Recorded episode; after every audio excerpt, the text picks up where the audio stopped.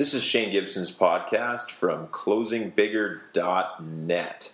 Today I've got Stephen Jagger, my co author from Sociable and soon to be Sociable for real estate professionals as well, here to not talk as much about social media, but to talk about outsourcing, automating your business for more efficiency, and really the question to outsource or not to outsource. And so, Steve, thanks for logging on today. No problem. So let's talk about outsourcing. You've got a business called OutsourcingThingsDone.com that you and your partner Michael Stevenson launched. Now, how long ago? Uh, I think we're two and a half years now. Two and a half years in the outsourcing business. So let's chat a little bit about uh, that industry, the benefits, the challenges, the dangers, uh, just in general to start off with. So, um, well, I guess the, we can start with the, the benefits. Uh, the benefits, obviously, of outsourcing are the, the, first one or the easiest one to talk about is obviously the cost savings. Um, it's you know using the world's labor pool allows you to, to, to, cut costs. It allows you to get things done for, for a lot less. Um, like our team in the Philippines, they are unbelievably qualified, very well trained, all have university or college degrees, speak English, you know, fantastic workers, have a great understanding of the internet and are just you know significantly cheaper than a traditional North American employee. Um, so the benefits I think there are, are, massive as far as cost goes. The other big benefit to it is the um, the savings as far as or sorry the, the, advantages of utilizing the world's time zones. So where you're able to offer 24 hour a day coverage, um, which would be very difficult in the North American world, you actually have somebody working overnight where if you if you've got you know using the the different time zones that the world's got available for us, you can actually be running a 24 hour business um, while having you know people in different time zones handling their daytime shift, which may or may not be the nighttime shift, uh, you know, for somebody else. So one of my challenges, of course, is that I'm, you know, I'm looking at myself and okay, I'm based in Vancouver, British Columbia. I've got an outsourced team member I'm working with uh, in the Philippines. Um, what kind of tools am I? Do you suggest? Do you work with your clients to utilize to be most efficient in working with an outsourced employee? Because obviously, we talk about the time zone difference right there. So how do I work around that? Um, how do I keep it as real time as possible during regular work hours? What are some of the strategies and technologies you're using to do this? So, the key, I think, to, to making outsourcing work is um, ensuring that you're, you're, you've got the systems and procedures documented within your business. Um, you know, knowing, knowing what you're doing, having things written down, you know, not having everything stored in your head is, is, is very important. Um, you know, the, the, idea is that if you've got things written down in an online in an online format, we recommend people you set up a wiki, you know, a lockdown website where they document all the systems and procedures within their business. Then you can use that wiki to get these, um, you know, people to to help you complete tasks within your business, and they can follow the online instructions that are in the wiki, so that you don't technically have to be awake giving them these instructions, you're you're taking the time to document it so that they can complete it for you uh, during their shift. So you're building systems that, in essence, help run your business. I mean, there's there's two arguments, of course. The Michael Gerber argument is that people, you know, systems run a business, and people then run the systems. And then there's the Seth Godin linchpin argument is that you build the business around great people. And I guess uh, what I'm hearing is it's kind of both. Is what you guys are doing. Is you've got the systems in place, but you're finding high quality candidates to plug in there as well. Yeah, and, and I, I, like we follow the E Myth, you know, Michael Gerber's book quite a bit. The whole build your business like a franchise, you know, document everything. That's where a lot of these systems and procedures concepts come from. Is from his book.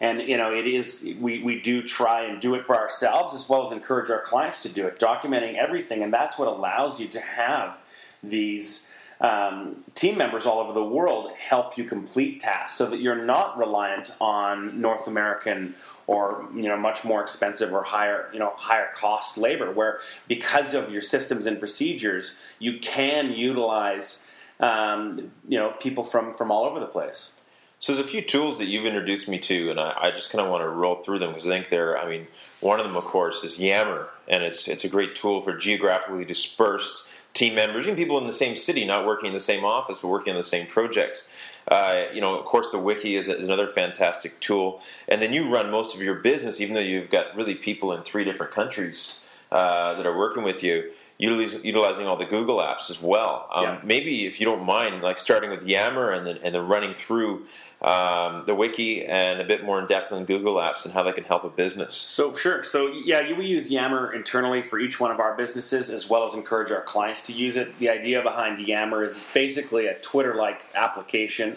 uh, except it's locked down, so only your team members can get access to what's going on in your Yammer account.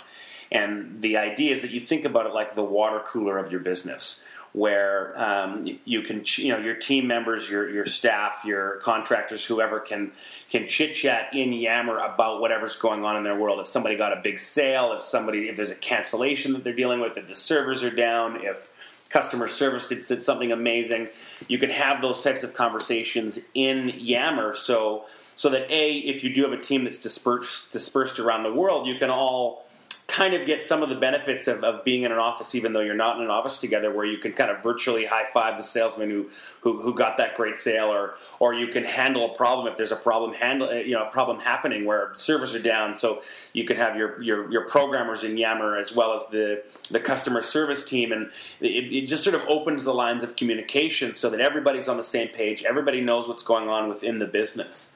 Um, another big beauty to it is that from a programming point of view, I know my, my business partner doesn't like our, and I agree with him, I, but he doesn't like our business. I mean, our, our programmers being disturbed when they're when they're doing their thing and they're kind of in the zone. The last thing you want to do is you know tap them on the shoulder or bring up Google Chat and, and interrupt them because interrupting them to answer your two second question can actually cost you about 15 minutes of time. Where it's going to take that programmer a few minutes to get figure out where they left off, kind of get back into the middle of the code, get back into the zone of where they were, and that can be very cost you know costly if you let your you know people do that.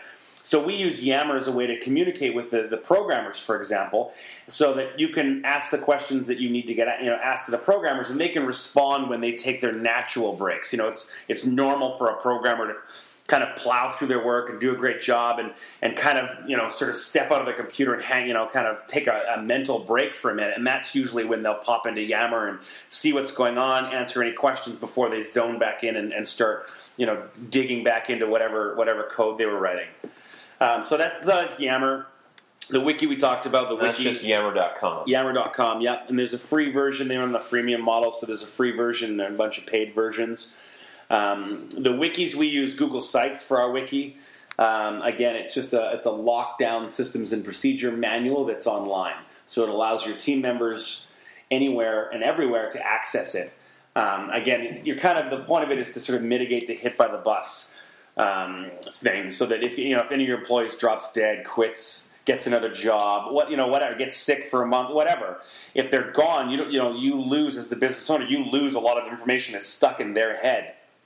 So the idea behind the the wiki is that you're constantly trying to pull that information out of their minds and document it so that you've got systems and procedures written down for what everybody's doing so that that hit by the bus factor is is smaller and smaller. So, another one of the tools that you use uh, is Google Apps. I mean, you've you use got many things you do with it from a collaboration and communications perspective. Uh, you know, versus getting on a conference call, you're using their system. What kind of, I guess, what's the costing around that compared to traditional systems? Uh, what are the benefits of using it? So Google Apps is, uh, you know, it's the it's the Microsoft Word of you know Google's version or Excel, but Google's version. The beauty about it is it's all online. It can be sh- it's you know can be shared, so everybody can work on the same document. It tracks all the revisions. So as far as costs go, I believe it's fifty dollars per user per year um, to to get access to all the extra stuff that comes with Docs. Um, but for us, you know, we run everything in there. All of our you know all of our spreadsheets and forecasting and everything we need to do, you know, in from an Excel point of view, we actually run in Google Docs, and same with all of our documents. Uh, that all happens in Google Docs as well for letters that we need to send to clients or you know whatever's going on. It's all it's all kept in the in the Google Cloud, and, and so that everybody can share that one document instead of us emailing around a bunch of the same you know different versions of the same document. I, I guess it makes you know using tools like an iPad uh, versus a full blown laptop or a desktop computer more and more relevant too. Yeah. Uh, because you don't need to carry all that data, you don't need all that storage space, and you can pretty well interact with your business from any interface. anywhere. You know, That's including yeah, your kind of the idea. If, you're, if like if our computers you dropped it in the sink or it, it, you lost it in a cab or whatever, technically you shouldn't these days you shouldn't really be losing that much data. That you know your photos are probably on Facebook, all of your documents are in Google Docs. You know, you're, these days most of what we do is in the cloud. So the actual hardware is is less of a, of a problem if it goes missing or breaks down or gets lost or, or whatever because you can log in from somebody else's computer. Go to the Apple Store, buy a new computer, log into your account, and there's everything that you, you've uh, been working on. So your outsource team that you've built, uh, you know, one of, I guess some of the things are one of the things I noticed uh, is that you know someone comes to you and says, "Hey, I need a, hundred hours of, of work done to do this mundane task." You guys aren't probably the company to go to. No. You guys are more about actually having a full time, dedicated person who's versed in that organization's culture work like almost a virtual employee. Yes. So, yeah, we don't do task based work. Um, what we do is we deal with clients that are looking for full time virtual workers. So usually when I'll, I'll meet with a, a, client or speak to a client about what their needs are, and they would say, um, you know, what they're looking for web designers or legal assistants or programmers or whatever it is, and then we can um, figure out what type of role they're trying to fill, and then go ahead and find the right person that fits that role. Um, so we're, we're pretty unique in the way we do it. We do a lot with video. We get the client to shoot a video of themselves, talking about who they are, what they do, what their business is all about, what their role is all about, what's their ideal candidate look like. Uh, and then on the other end, in the Philippines, we actually have our HR department. They also shoot videos with all of our recruits of who they are, where they came from, what they do in their free time, what you know, what's their family like, you know, sort of. So you can get a pretty good picture of of who somebody is, what they do, um, where they used to work, where they went to school, if they you know practice karate, you know, whatever it is, you get a more rounded picture of, of who this person is. And we almost it's almost like a dating service where we're trying to make sure that the virtual worker pairs up nicely with the client. Because if the client's happy and the virtual worker's not happy, it's not going to work. You know, both partners have to be happy for the for the relationship to work. Fantastic. So, if people want to learn more about uh, your outsourcing uh, business, they can go to outsourcingthingsdone.com. Yeah, and there's lots of lots of videos on on the website where they can watch videos of, of current virtual assistants that are available or past ones or testimonials from other clients, you know, talking on video about how they've used virtual workers. So there's lots of good video on the website. And then, of course, they can tweet you at S Jagger yep. if they want to ask you questions. And I, I, guess before wrapping up, I mean, there's playing the devil's advocate a little bit. Uh, you know, some people are going to say, look, uh, you know, the, the cost benefit doesn't doesn't meet um, uh, you know, the downside of not having someone like physically next to me, someone that I can that is accountable, that I can see come in the d- door in the morning and leave in the evening, and and do their tasks, and uh, you know, I'm not sure their technical competencies. What do you say to some of those concerns? Well, you know, this kind of outsourcing, it's definitely not for everybody.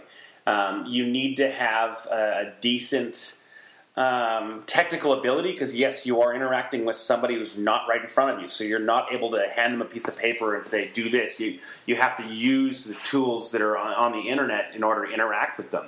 So just by for that, it, it's uh, it's by default. It, it, you know not everybody's going to be ready for this, but um, once I think people start looking into it that are that are ready for it, the beauty about it is it actually starts to a it systemizes your business more because it it forces you to have to start documenting systems and procedures, which in the end is actually great for you and your business, so that you don't need to be stuck to your office either. Where once you've done all this stuff and you get accustomed to utilizing people all over the place, you don't actually have to be in your office as much anymore. Where you can be in Mexico instead of a two week vacation, you can have a, a four week vacation because you've got systems in place to be able to manage your team. Everything's online. So if there is a problem, you can deal with it. You've got access to everything that you need to get access to. So it actually, once you get rolling, it can make your life much better. It's like any form of delegation. I mean, there's a lot of managers who won't delegate key tasks that could be delegated because of the learning curve of the staff. It, it, takes two of them putting 10 hours in instead of one, but eventually they don't have to put that 10 hours in anymore. Yeah. And in this particular case, it's also at a, at a reduced investment. Um, and one of the things now, what happens? I mean, one of my thoughts are, boy, I, I train this, uh, I get connected, I find this outsourced employee, I pay you guys a fee to get going, uh, and on my monthly, and all of a sudden, you know, this person, they just they just clash with our culture, or they don't have the technical capacity I like. I mean, am I stuck with them? Do I have to reinvest in them? How no, does that work? You know, in our world, if it's not a fit and the role didn't change just for whatever reason, we, we, we don't have a fit, um, will replace that We'll replace that worker. Oh, that's good. So the neat Okay. thing I think from about us is because we've got multiple our own multiple you know entities that are operating like Ubertor. We have a software company that's actually a client of our outsourcing company. The neat thing about it is we won't give you or any client anybody that we wouldn't personally take ourselves. So we're not we're not just placing people and hoping for the best. They've all worked with us. They've come through our four weeks of basic training. We've let them uh, work in uh, our software company's live customer service, so they are actually dealing live with our customers. Um, so if they're good enough for us, we think they're good enough for our clients. So yeah, if it's not a fit, we can take them back internally and use them until we can find a better fit for them, and we can replace them uh, so we you know with somebody who is the right fit. And this talks about there's a book that was read, it was written a, a, quite a while ago called The Great Boom Ahead by Harry S. Dent. And Harry wrote, he's a demographer out of the US, and he talked about the right brain revolution and about the need for organizations that right brain is they created the leadership capacity. That, that as entrepreneurs, as sales professionals, as people using social media market, that right brain, creative, community building type stuff is stuff we should do more of. And the left brain stuff, the stuff that can be repeated and put into a process, is stuff we should do less of. Because our, our, our real competitive advantage and our real profit is in the right brain side in a lot of cases in what we're doing. And so, kind of what I like about this is both from the automation you've talked about, from Yammer to to your Google Apps, uh, to a wiki, uh, to employees that you can outsource work to uh, that are credible, of course. Uh, it enables you as an entrepreneur, sales profession, social media professional to actually do more of the stuff you're actually paid to do uh, versus more of the tasks. That's what I tell clients all the time: is, is you can do more of the high level stuff.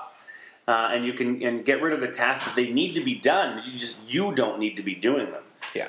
So it's it's yeah, it's a very valuable asset, ha- you know, having these people. So I guess the lesson here, that for me at least, what I'm getting out of this uh, is yes, outsourcing is a definite viable option for those organizations that are ready for it culturally and, and technically, uh, and that if you do it right, uh, they can be part of your business uh, authentically.